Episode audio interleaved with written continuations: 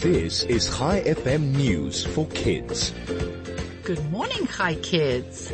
I'm Lara and here is your news. Today is Wednesday, the 15th of December, 2021. Previous research has suggested that an asteroid called the cataclysmic Chicxulub led to the extinction of dinosaurs 66 million years ago.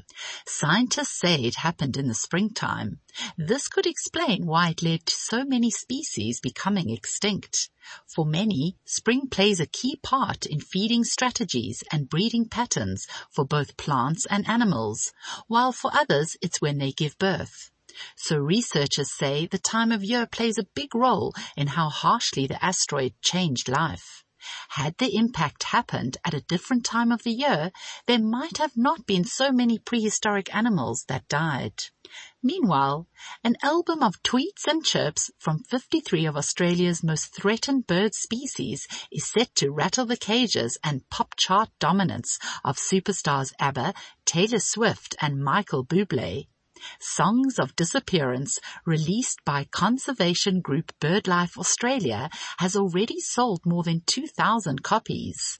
Sean Dooley of BirdLife Australia said the Songs of Disappearance album aims to promote awareness of threatened species. And finally, last Thursday, New Zealand announced a plan to end smoking in the country.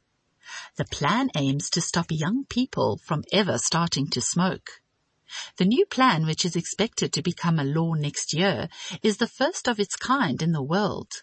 It won't affect people who are currently smokers. Instead, it's designed to keep people who haven't smoked from ever starting. Before we end off today, I have a question for you. Why are doctors always calm? Because they have a lot of patience.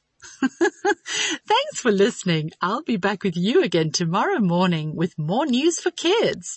This is Lara, over and out.